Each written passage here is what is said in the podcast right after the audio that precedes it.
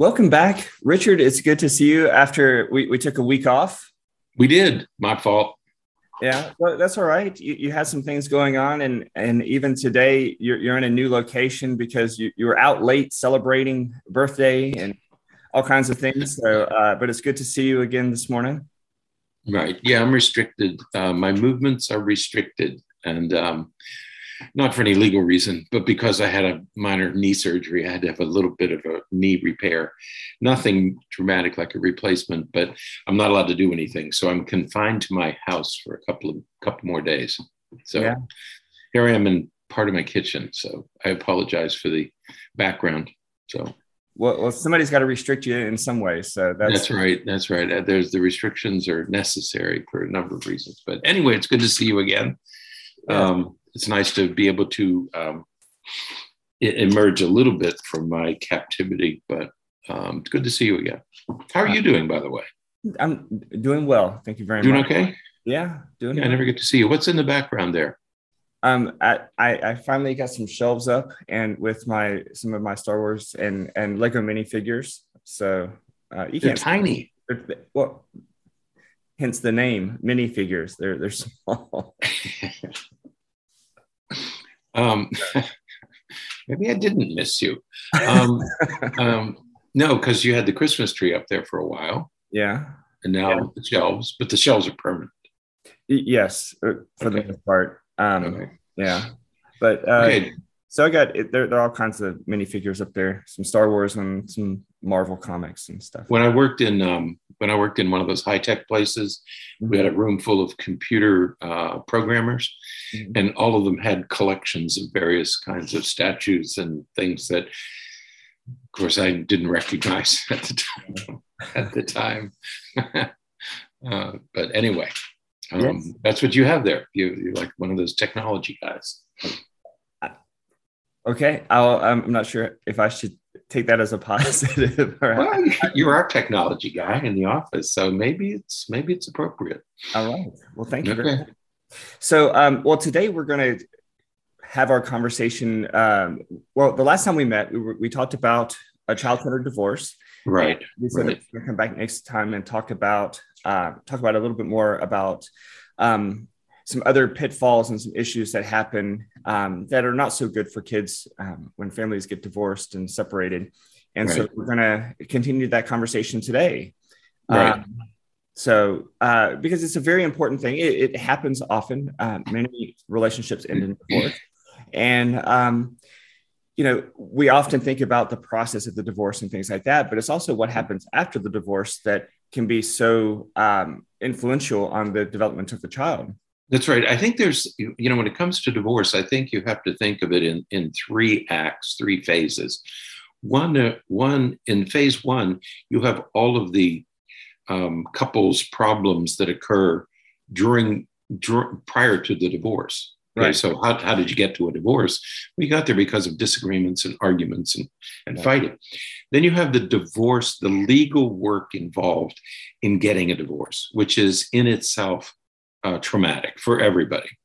And then the third phase is after the divorce. And when I say after the divorce, I mean after the papers are signed and sent to the court. Mm-hmm. Okay, and that's a, that's a significant event, and I'll explain why later. But then you have, especially if you have children, what is what happens in the third phase, and that's kind of what we want to talk about today. Is you've right. been through two traumas already. One is the disagreements that led to the divorce.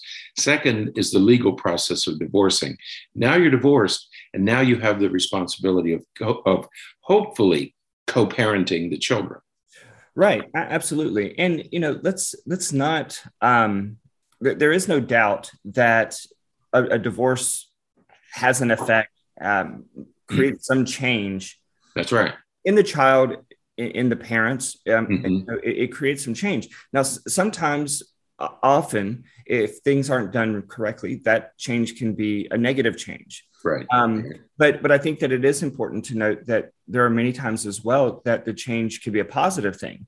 Um, you, you know, there's plenty of research to suggest that um, couples should not stay together you know, quote right. unquote, for the sake of the children. Um, right. You know, unhealthy marriages, unhealthy relationships um, whether a child is involved or not, those, those, kinds of marriages um, are not healthy and they do damage themselves.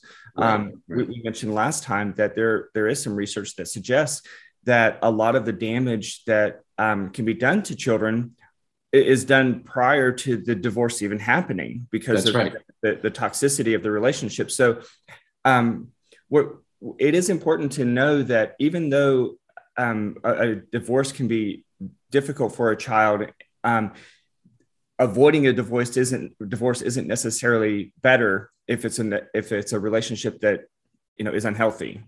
Right. You know, a generation ago, um, prior, uh, you know, as divorces were really beginning to increase in the in the 60s and the 70s, and um, the the percentage of marriages that uh, were were ending in divorce began to really increase. Um, there was a there was a flurry of research about what divorce, how divorce affects children, and is it better to stay in a dysfunctional marriage, or is it better to get divorced? Um, both, either one is bad. Um, either one of those things is going to have a negative effect on children.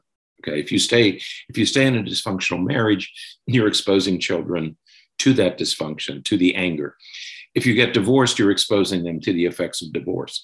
So the answer to both, yes, it's it's bad either way. Okay, um, no matter the age of the children, even young adult children are going to be negatively affected by a divorce um, it doesn't it, there's just no way to shield everybody from it absolutely so so when it happens obviously there's a lot of emotions and a lot of challenges that come about as a result of um, you know when a divorce is happening and when a marriage is is is ending um, right. and we talked you know last time about sort of those three emotions we talked about mm-hmm. loss fear and anger that's right um, and, and that those emotions can become supercharged during mm-hmm. this time um, of the divorce. Right. Yeah, those are the big three. I mean, I mean, everybody I talk to who's going through a divorce, everybody feels loss. Everybody has uh, is afraid. Uh, what what will the future look like? Right. And and there's anger. There there is bound to be anger, and it's not just the attorneys who create the anger. People always, you know, it's like well, the attorneys create it. No, the anger's there. Um, and it's exacerbated as you begin to divide your property, as you begin to talk about your children's schedules. Um, people are bound to be to feel some anger, and so those are the three emotions that that parents have to manage: is loss, fear, and anger. And, and you're going to have to come to terms with those, and you're going to have to manage those. Right, absolutely. And so, you know, but instead of letting those emotions take over, you know, we, we have to keep those emotions in check. And, and we can do that by keeping a few things in mind. You know, right. when there's a divorce, there everybody always walks away with less than you had before, right? Yeah, em- emphasize that again. Yeah, it's just you're going to have less. I'm sorry. Yeah. And, and and you know, there's this whole idea that people have that things have to be fair. Um mm-hmm. and and you know, it, it's not fair um, and it's not fair for anyone. Right. Uh, so so we need to kind of back off of that idea of of well, it's got to be fair. It's got to be equal. equal. Mm-hmm. Yeah, it, it's those kinds of things just don't exist. You can talk about equal when it comes to things, right? Um, yeah. But but with the emotions and with the what what I want and what what you want and all that kind of stuff, it's it's never going to be completely fair and balanced. Right. We just need to kind of back away from that idea. Right, right, and also don't try to win. Um, uh, you know, the, the, people enter divorces as though it's some kind of a competition that I have to get more than my partner or my partner's getting more than I am. If you can just get to okay, you know, the, the this is accept what I have is acceptable. I don't like it. I would like to have more, but I can live with this. Okay. Just get to I can live with this. Don't get it, it's very rare that you're going to get that either partner will ever get to I I came out on top. Everybody's going to have less. Right. And, and, and the, the real damage that that does is um, when we get into that mindset is that it just drags the process out so long. That, That's that, right. You, you need to get through that divorce process as quickly as possible because the, the longer it goes, the more damage that it's doing.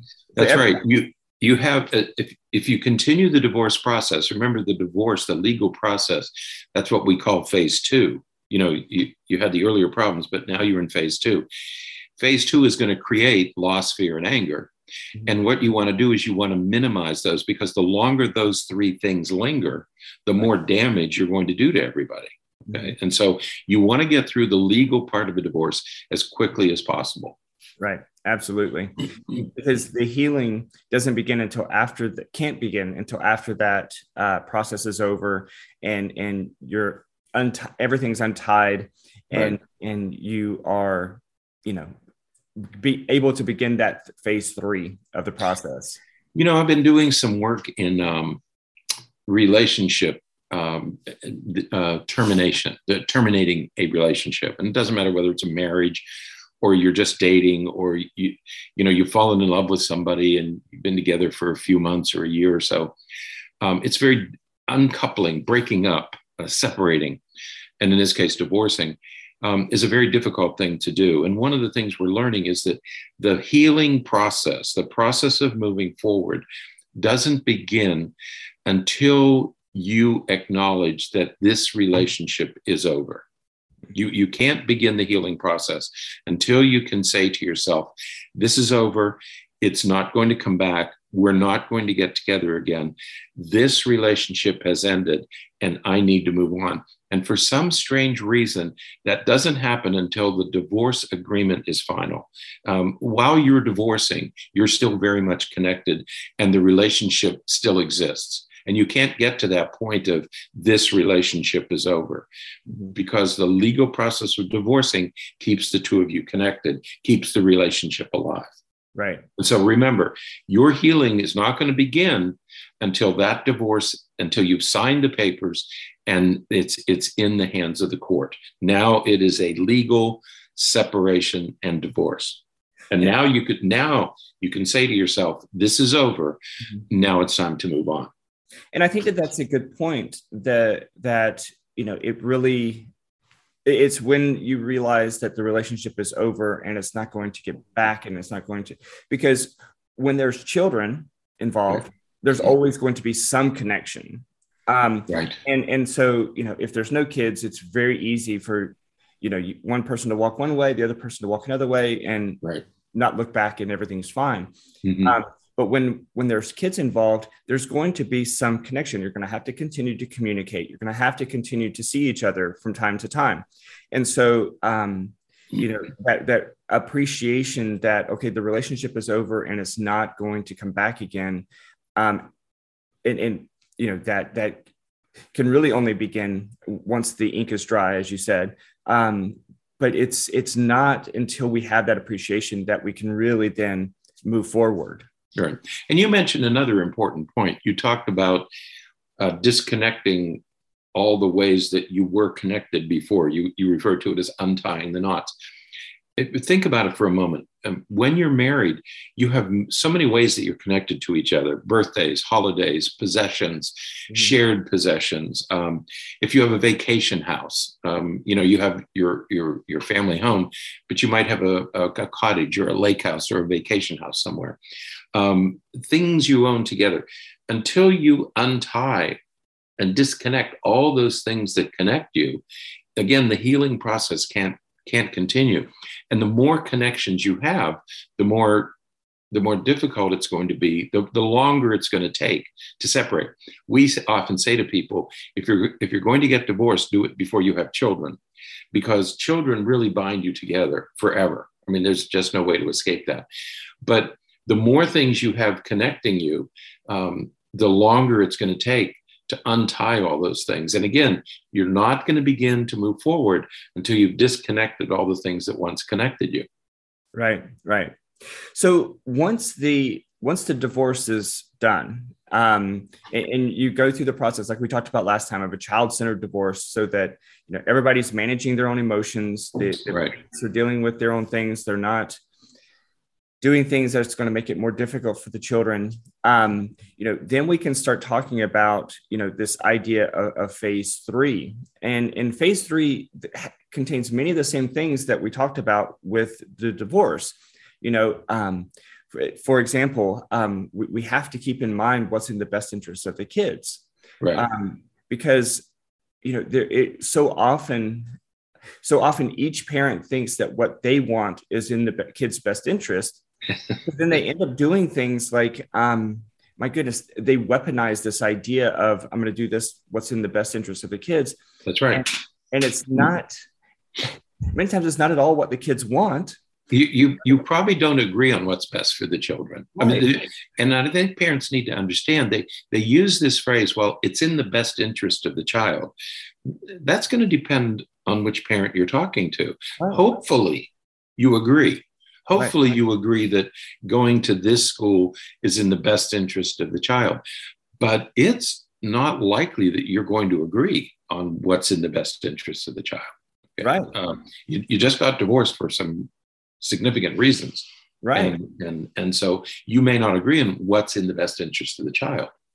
Right. And, and you know, many times it, it appears at least that parents are using that to get what they want. Exactly. And that's then that brings up this notion of is your post divorce life going to be parent centered or child centered? Right. Okay. And that, because that's what we're talking about here is am i going to am i going to be more concerned about what i get and what my influence is and what i'm able to do or am i concerned about my ch- uh, or am i concerned about the welfare of my children right right and, and so just as the divorce can be parent centered or child centered um, the post divorce phase three as you called it right. a minute ago that could be parent centered or child centered as well that's and, right that child centered because again when you're really talking about doing what's in the best interest of the child, sometimes it's not what you want. And, and we just have to right. be able to be okay with that.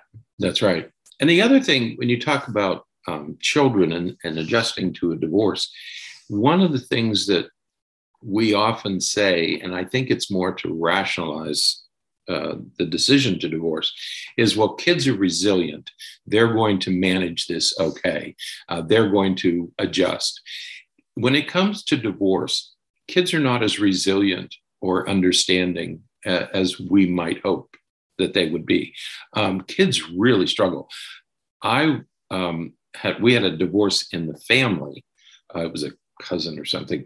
And their children were in their 20s and they had an extraordinary i mean they were grown adults. They were they had uh, college graduates and they were out living their own lives. And when their parents announced that they were divorcing i think they call it a gray divorce now.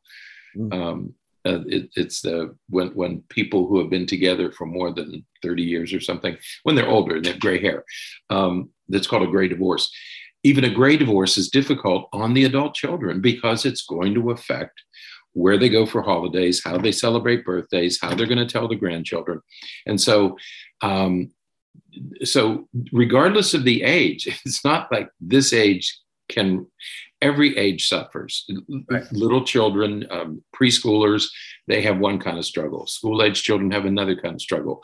Teenagers have another kind of struggle. Adult children have another kind of struggle. And they're not as resilient as we think they are. And right. if you're if you're divorcing or if you are divorced, you need to think about the effects that it's having on the children. You have to manage your emotions so that your children are able to make this enormous adjustment that they had no control over. Right. Yes, I, I was in I was in a later teen uh, when my parents divorced. Okay. Um, okay. I was I think 16, 17. I, I was just mm-hmm. just before a little bit before I graduated high school, and it was it was interesting because it's like on one hand I knew very well that my parents needed to be divorced. They, right. they, yeah. they get along very well. There was lots of arguing, and um, and I can remember all of that. But but then when they did get divorced, uh, when it did actually happen, it, it was really difficult, and it changed things. And it and it wasn't it wasn't so much that I wanted them to get back together, um, but it did have an effect on you know what i did when i finished high school. I, you know just things you don't mm-hmm. necessarily think about. It changed what happened when i finished high school and was going to college. It, it changed my senior year completely um, because oh, that's right. Yeah. all of those dynamics changed. And and it wasn't again it, it wasn't because i wanted them to stay together or it, mm-hmm. because i you know i needed that particular thing to happen or anything like that. It was just that it was different. And in that difference, when you're in the midst of living your life, right, that difference um, has an effect. That's right. You, this is the only life you knew for your entire life. If you right. were 16 years old, this is everything you knew for 16 years suddenly, abruptly comes to an end. That's not an easy thing to adjust to. I mean, right. that's asking a lot of anybody at any age. Right. Right. Mm-hmm. So, and so again, it's not so much that it shouldn't happen or, or like with mine, it's sh- that it shouldn't have happened. It absolutely should have because it was just not a healthy relationship. Right. But it change, it creates change, and change is always difficult. And so, right. um, you know, so we have to have that understanding and that appreciation mm-hmm. that the better we do as the adults that are being that are separating the the adults that are divorcing the better we do the better the kids are going to do right, um, right. and and you know if we're suffering and and we're struggling and fighting they're going to experience that as well and right. and we, we, have to keep that in mind mm-hmm. that's right and the better you do Uh, as parents, the better the parents do, the better the children do. Everybody's going to suffer emotionally. Everybody's going to pay a price. Right. But you want to minimize that price. And the easiest way to minimize it is for the parents to manage their emotions because the better you do through this whole process, the better your children are going to do. Absolutely. And, and, and so, you know, keeping in mind that the, the parents are getting divorced, you know, the kids aren't getting divorced. The, right. the kids are still going to be need to have a relationship with both of you Mm-hmm. Um, and, and that is something that I think a lot of people, a lot of people really struggle with. Um, and, and they struggle with it because, um, you know, they, they project their anger with their former spouse uh, onto their children by saying, well, it's not safe for my kids to be with my ex spouse. Mm-hmm because mm-hmm. I really can't be with that person. I can't, um, mm-hmm. you know, I can't trust that person. I can't, right um, be in a relationship with that person. So I'm really concerned about my kids having a relationship with that person. Right. And and it creates this dynamic that can be that you know really can cause some damage to a mm-hmm. child mm-hmm. because that is the child's father, that is the child's mother. Mm-hmm. Um, and whether you can get along with that person or not, um, right. the, the child is going to do better if they ha- can have a re- healthy relationship with that person. That's right. It's the parents who are divorcing. Right. No, it's not the kids who have asked for a divorce, though some children might right. um, want to divorce a parent or both parents. But it, typically, it's the parents who are divorcing. The children, children aren't divorcing their parents. Okay, right. and so don't don't put them in a situation where they feel that they have to choose sides. Right. I mean, that, that they have to manage a relationship with each of you. Right. Absolutely. Um, so, so keep in mind that as this is all happening and, and, the child is trying to adapt and adjust, and that the child is trying to cope with these feelings that they don't, they didn't necessarily choose to take upon themselves. Right. Um, they, they may hide their true feelings and just in for no other reason to spare you hurt. That's um, right. They, they, may regress a little bit and act out a little bit. Um, mm-hmm. They may tell you how horrible things are over at their other parent's house and then they may tell the other parent how horrible things are at your house. That's right. There and that happens. You know they for example a child knows if the mother hates the father okay the child then can't come back from the fathers and say how wonderful it was because the child knows even a young child knows that that's going to hurt mom's feelings. Right. and so you hide your emotions. Oh no it's horrible over there to sort of validate mom's emotions. Okay. So they say, Oh, I hate going to dad's. Mom hears that and says, Oh, there's something wrong at dad's. Okay. And so then you begin this problem, this process of alienation, you know, that, oh, he's not safe at his dad's. No, it's not that he's not safe, is that he doesn't want to report how happy he is at, it might be at dad's because he knows it's going to hurt your feelings. Right. And that's what we mean about you have to manage your emotions so that your children don't have to. Right absolutely and, and it, it, that happens that happens so much more often than anyone that, than most parents consider that's um, right that's because right. kids are just it's just what kids do um that, that's you know their relatively immature perspective and views of relationships Um, you know, I I say what I need to say to make this person happy, then I have to say what I need to say to make that person happy. That's right. Um, right. and that's just that's just how it works. Right. So um, so yeah, don't don't don't forget that parents. That happens all the time. That's right. That's right. They they might be sparing your feelings and and not giving you an accurate picture of what's going on because they want to spare your feelings. That's great that kids are doing that, but it makes it more difficult. Again, it makes the emotional burden more difficult. Right. And and what that what that kind of leads to for parents though is that it it, it leads parents into this sort of booby trap right. of of then seeking working to seek the favor and, and loyalty of the children. It's, you know, mm-hmm okay well you know he said that he doesn't really like it at mom's house so i need to i need to do things to make sure that he really likes it at my house right and so right. it may be really subtle things like you know well whenever i go pick him up i'm going to take him to the store so he really mm-hmm. likes it at my house and i'm going to get right. him some things um mm-hmm. you know it's a, it's almost like a grooming um right. I don't think it's always so like in the front of the parent's mind that this is what i'm doing. Right right. But but it does happen you know where right. parents do these things to to seek that loyalty and, and favor of the kids. You know we talk about the things like the disney dad you know where the dad doesn't know what to do with especially young children. So they they take them to Disney World. You know, mom mom's doing homework with the kids to keep them on track academically, and dad is taking the kids to Disney World. Well, then then you get into that situation of yeah, he likes going to dad's because there are no rules. He likes going to dad's because they go to Disney World every weekend, and I can't do that because I have to take them to um, their their soccer games, and we have to go to tutoring, and right. we have all these other obligations to taking care of the house that we have to do, um, and so you get into that dichotomy, that dichotomous relationship, and those don't end well. Right, and and, and th- there's even other subtle ways, like um, well, he has his Xbox at mom's house, but he doesn't have an Xbox at dad's house. That's um, absolutely true. Yeah, so it's like, man, I really like. Where does he want to be? because that's where my Xbox is. Yeah, I want sure, to be where the Xbox is. Sure, I have to. I don't care about. I don't care which parent it is. Right. I want to be where the Xbox is. Exactly. Yeah. Right. So, so you know, we have to we have to recognize some of those things. And I'm not saying you know you should have an Xbox at both houses. You know, right. not necessarily, but you know. What what Richard? What do parents say? Well, he's not going to take something from my house over to his dad's house, or from dad's house over to my mom's house.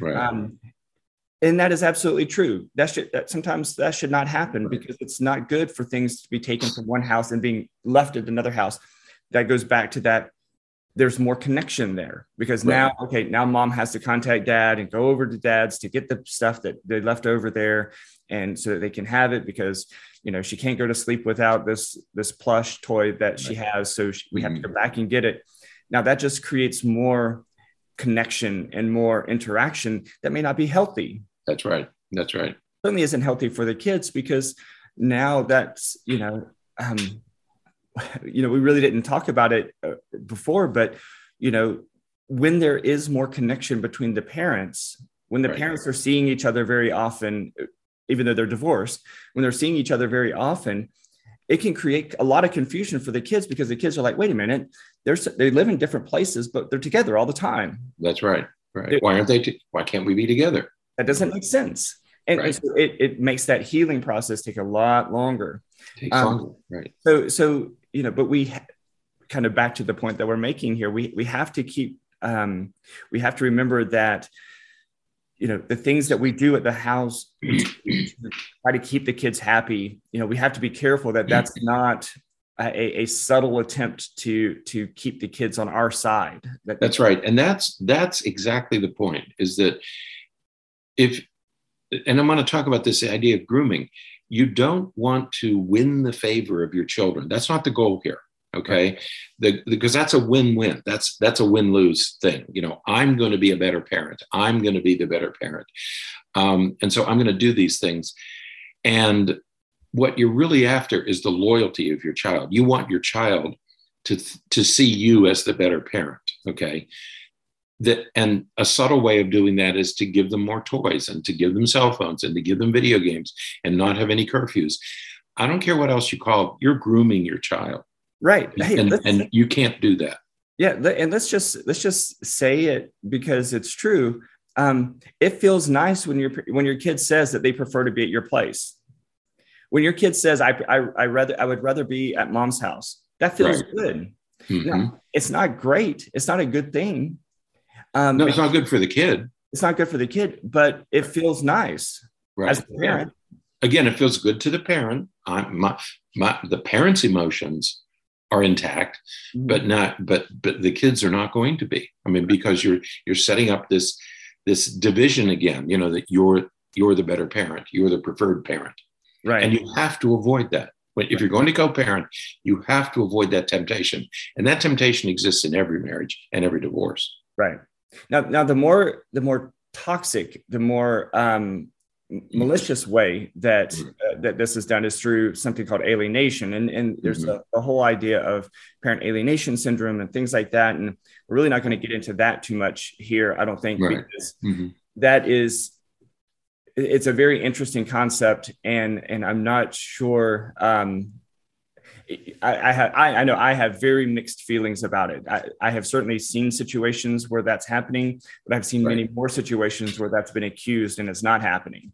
Right. So, um, mm-hmm. You know, I, I, think it's overused in, in some situations again because I need to win or I need that loyalty. You know, parents will do those kinds of things that or at least claim those kinds of things are happening right. um, rather than look at themselves at what they're doing so yeah so but but but you're right it's it's in with grooming it's i want to win the favor of the children with alienation it's i want to turn the kids against the other parent right very different process okay very destructive and as you say a very toxic process right. where you actively seek to turn the children against the parent Right. Absolutely. So, so the bottom line is, is that it's really in the kid's best interest if they have a good, strong, healthy relationship with both parents. Right. Um, you know, we need to resist that urge, that tendency to want them to to be our ally, to be mm-hmm. our on our team. Um, right. Again, you know, you it's already been proven that you don't get along with the other parent. That's why there's a divorce. And That's why you're divorcing. Once right. it's done, you're not anymore. You don't have to be partners from that perspective anymore. Right. You have to be allies. Mm-hmm. You have to be allies with each other because you have the same goal. Right.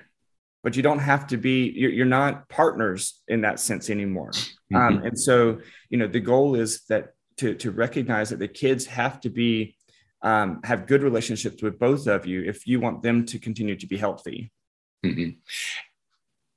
Well, I'll, I'll say that for you are divorced you are no longer a couple. And, right. and the, the, the difficult part of co parenting is that, on the one hand, you have to recognize that your former spouse has the right to do whatever he or she feels is in the best interest of the child. Okay. One of the difficulties we get into, um, you, you mentioned the Xbox, but buying a car mm-hmm. and, or, or having a cell phone. Okay. Right if the parents don't agree, uh, for example, um, the child turns 16, and one of the parents says, Well, I'm going to buy her a car. And the other parent says, Well, I don't want her to have a car yet. Mm-hmm. Okay. If the mother decides to buy the child a car, that is her right. Right. And I'm no longer married to her. So I have, I can't tell her not to do that. Right. If, if I want to buy my daughter a car, somebody who's not married to me has no voice in that. I mean, it, you know, right. a, a coworker doesn't get to make because we're not married to each other. Right. Well, once you get divorced, you're not married to each other anymore. Right. And you just have to grin and bear it. If, if the other partner says, I'm going to buy her car, you can't prevent that from happening. Right. The best you can do is manage that difference. Right. And, and, you know, you can, and, and, what you can do is you can say, well, you know what, she can have the car at your place, but she's not going to have the car at my place. Right. Now, okay, that is absolutely possible, but think about what that's going to do to the kid. That's right. That's if I'm right. at mom's, I mean, you just imagine if I'm at mom's, I have access to a car where I can, you know, go to the store or I can meet up with my friends if I want to. When right. I go to dad's, I'm not going to be able to do those things. Right. That's where, right. Again, your question, where are they going to want to be? Um, right. And you know, the dad in that situation, the dad may see it that well, mom's just trying to you know win favor. Mom's okay, m- maybe, but a lot of times 16 year olds need cars because they have they have obligations and things that they need to do that mm-hmm. you know you can't just always be the taxi right. so this is all the, the reason why parents have to be able to communicate um, again you're not partners anymore you don't have to always agree but you you have to find a way to negotiate right right that's right because if not if the if the gap between the two parents becomes too large, then the kids are going to manipulate that. Um, not because they're bad kids, but that's what kids do. That's what we all do. Right. Yeah. Yeah. We'll all take advantage Ourselves. of that. Yeah. Mm-hmm. So so we need to we need to resist that tendency to bring the kid towards us to be our mm-hmm. ally, to be on our team, and, right. and encourage that healthy relationship and, and a new relationship with both right. parents. You know, um, the other thing is that a lot of times, um, you know, a lot of times kids grow up and, and are closer, at least emotionally closer to their mom than they are to dad. Just right. Especially, yeah, especially, yeah, that's right. That's right. And, and so, um, you know, now they're going to have to have a new kind of relationship with dad because now instead of mom preparing dinner every night or instead of mom tucking us in at night it's going to be mm-hmm. dad doing that whenever we're over there and right. that may be different um, especially you know if there's work schedules that were different and mm-hmm. especially if it's a role that dad just didn't have before he's going to have to learn how to do that right or, or vice versa it could be either direction right. so so as the parent you know we have to work to, to help foster that not that I have to do that for my ex-spouse, not that I not that it's my obligation to say, um, well, you know, this is what you need to do to to make your you know to have a good relationship with your dad or this is what you need to do to to get you know in good with your mom. That's not my responsibility. That's the other parent's responsibility to to forge that healthy relationship. I just can't st- stand in the way. Right. I got to right. i'm not doing mm-hmm. anything to prevent that from happening. Exactly. Right. Mm-hmm. So so it's not easy Right.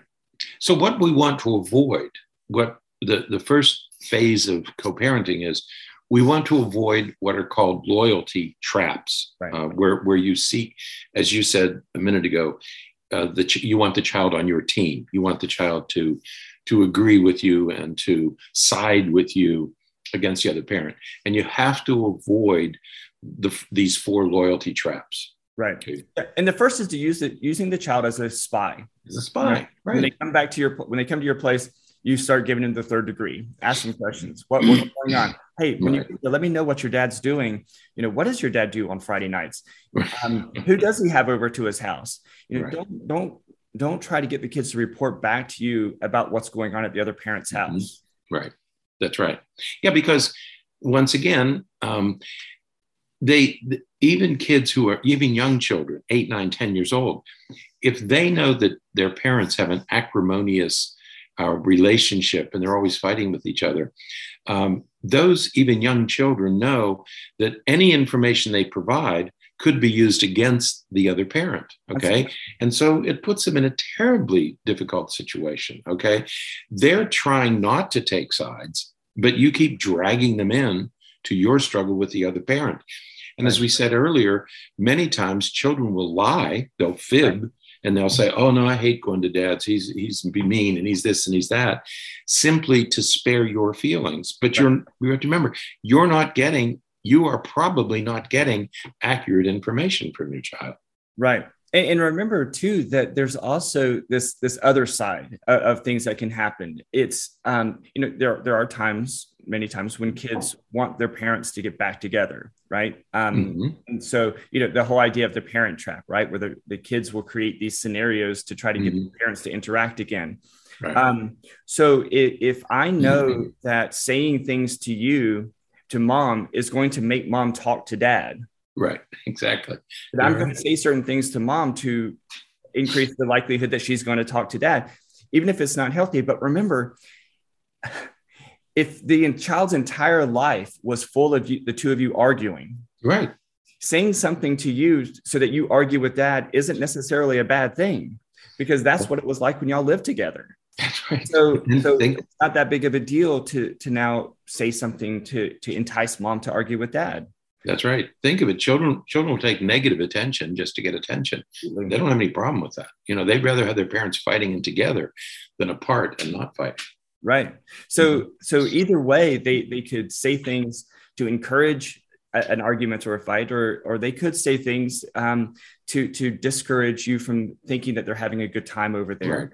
Right. Um, yeah. But but kids, you know, you, we can't put full credit into everything that they say, and we can't take what the kid says and say, okay, that's it. I'm going to court because he said right. that dad, you know, uh, right. made with a cold bath. Um, we, we, we can't, we, we can't do that. Yeah. So, so the, the, the biggest the way to avoid this is as tempting as it is. And my God, anybody who's been divorced knows how tempting it is to have your children report back of what your former spouse is doing. What your former spouse is doing is no longer your right. concern any more than what I'm doing is your concern. We're not married. You don't care what I do on Fridays. Well, now you're divorced. So you can't, you have to stop caring about what your former partner has, is doing. Um, it, it, but don't put your children in that position. Right. It's unfair, it's unwise, um, and it's going to be ultimately destructive. Right. Yeah. The, the second trap is using the child as a messenger. Um, so, so this is like you giving your child an assignment mm-hmm. uh, of information or whatever to pass on to the other parent. Mm-hmm. Um, th- this is especially problematic with younger kids. Um, right. You know, if it's a 15, 16, 17 year old and you say, well, let your dad know, make sure you let your dad know about your soccer schedule. That's different. Um, you know, that's that's a kid that's old, certainly old enough to be able to handle those kinds of right. like, communication. Mm-hmm. Um, but with younger kids, you know you you can't you can't rely on the child to pass on information to the other mm-hmm. because um it, because well first of all it's just not reliable. I mean you don't know for certain that the kid is giving them the right message. Mm-hmm. um, but it, but that's just an issue that shouldn't be used. That's right. And there are messaging systems um, but and you even have to be careful of those. Just don't don't abuse those messaging systems. And many parents do. They overwhelm the other person with message with message with messages. These are meant to facilitate communication. They should be short and used infrequently. The fewer the less communication you have in many cases the less communication you have the better okay? Right. so don't don't abuse those messaging systems. Control your emotions. Don't don't overwhelm your former partner with and people do that. I mean i have many many families that are co-parenting and they just overwhelm the other person with messages. And what they're trying to do is they're trying to trap the other parent uh, with a with a specific detail like uh, you know i was you were you were five minutes late today and they blow up the messaging system for five minutes. I mean right don't, don't, don't abuse the messaging system. Don't use your children, but don't abuse the messaging messaging system that you have. Right. Absolutely.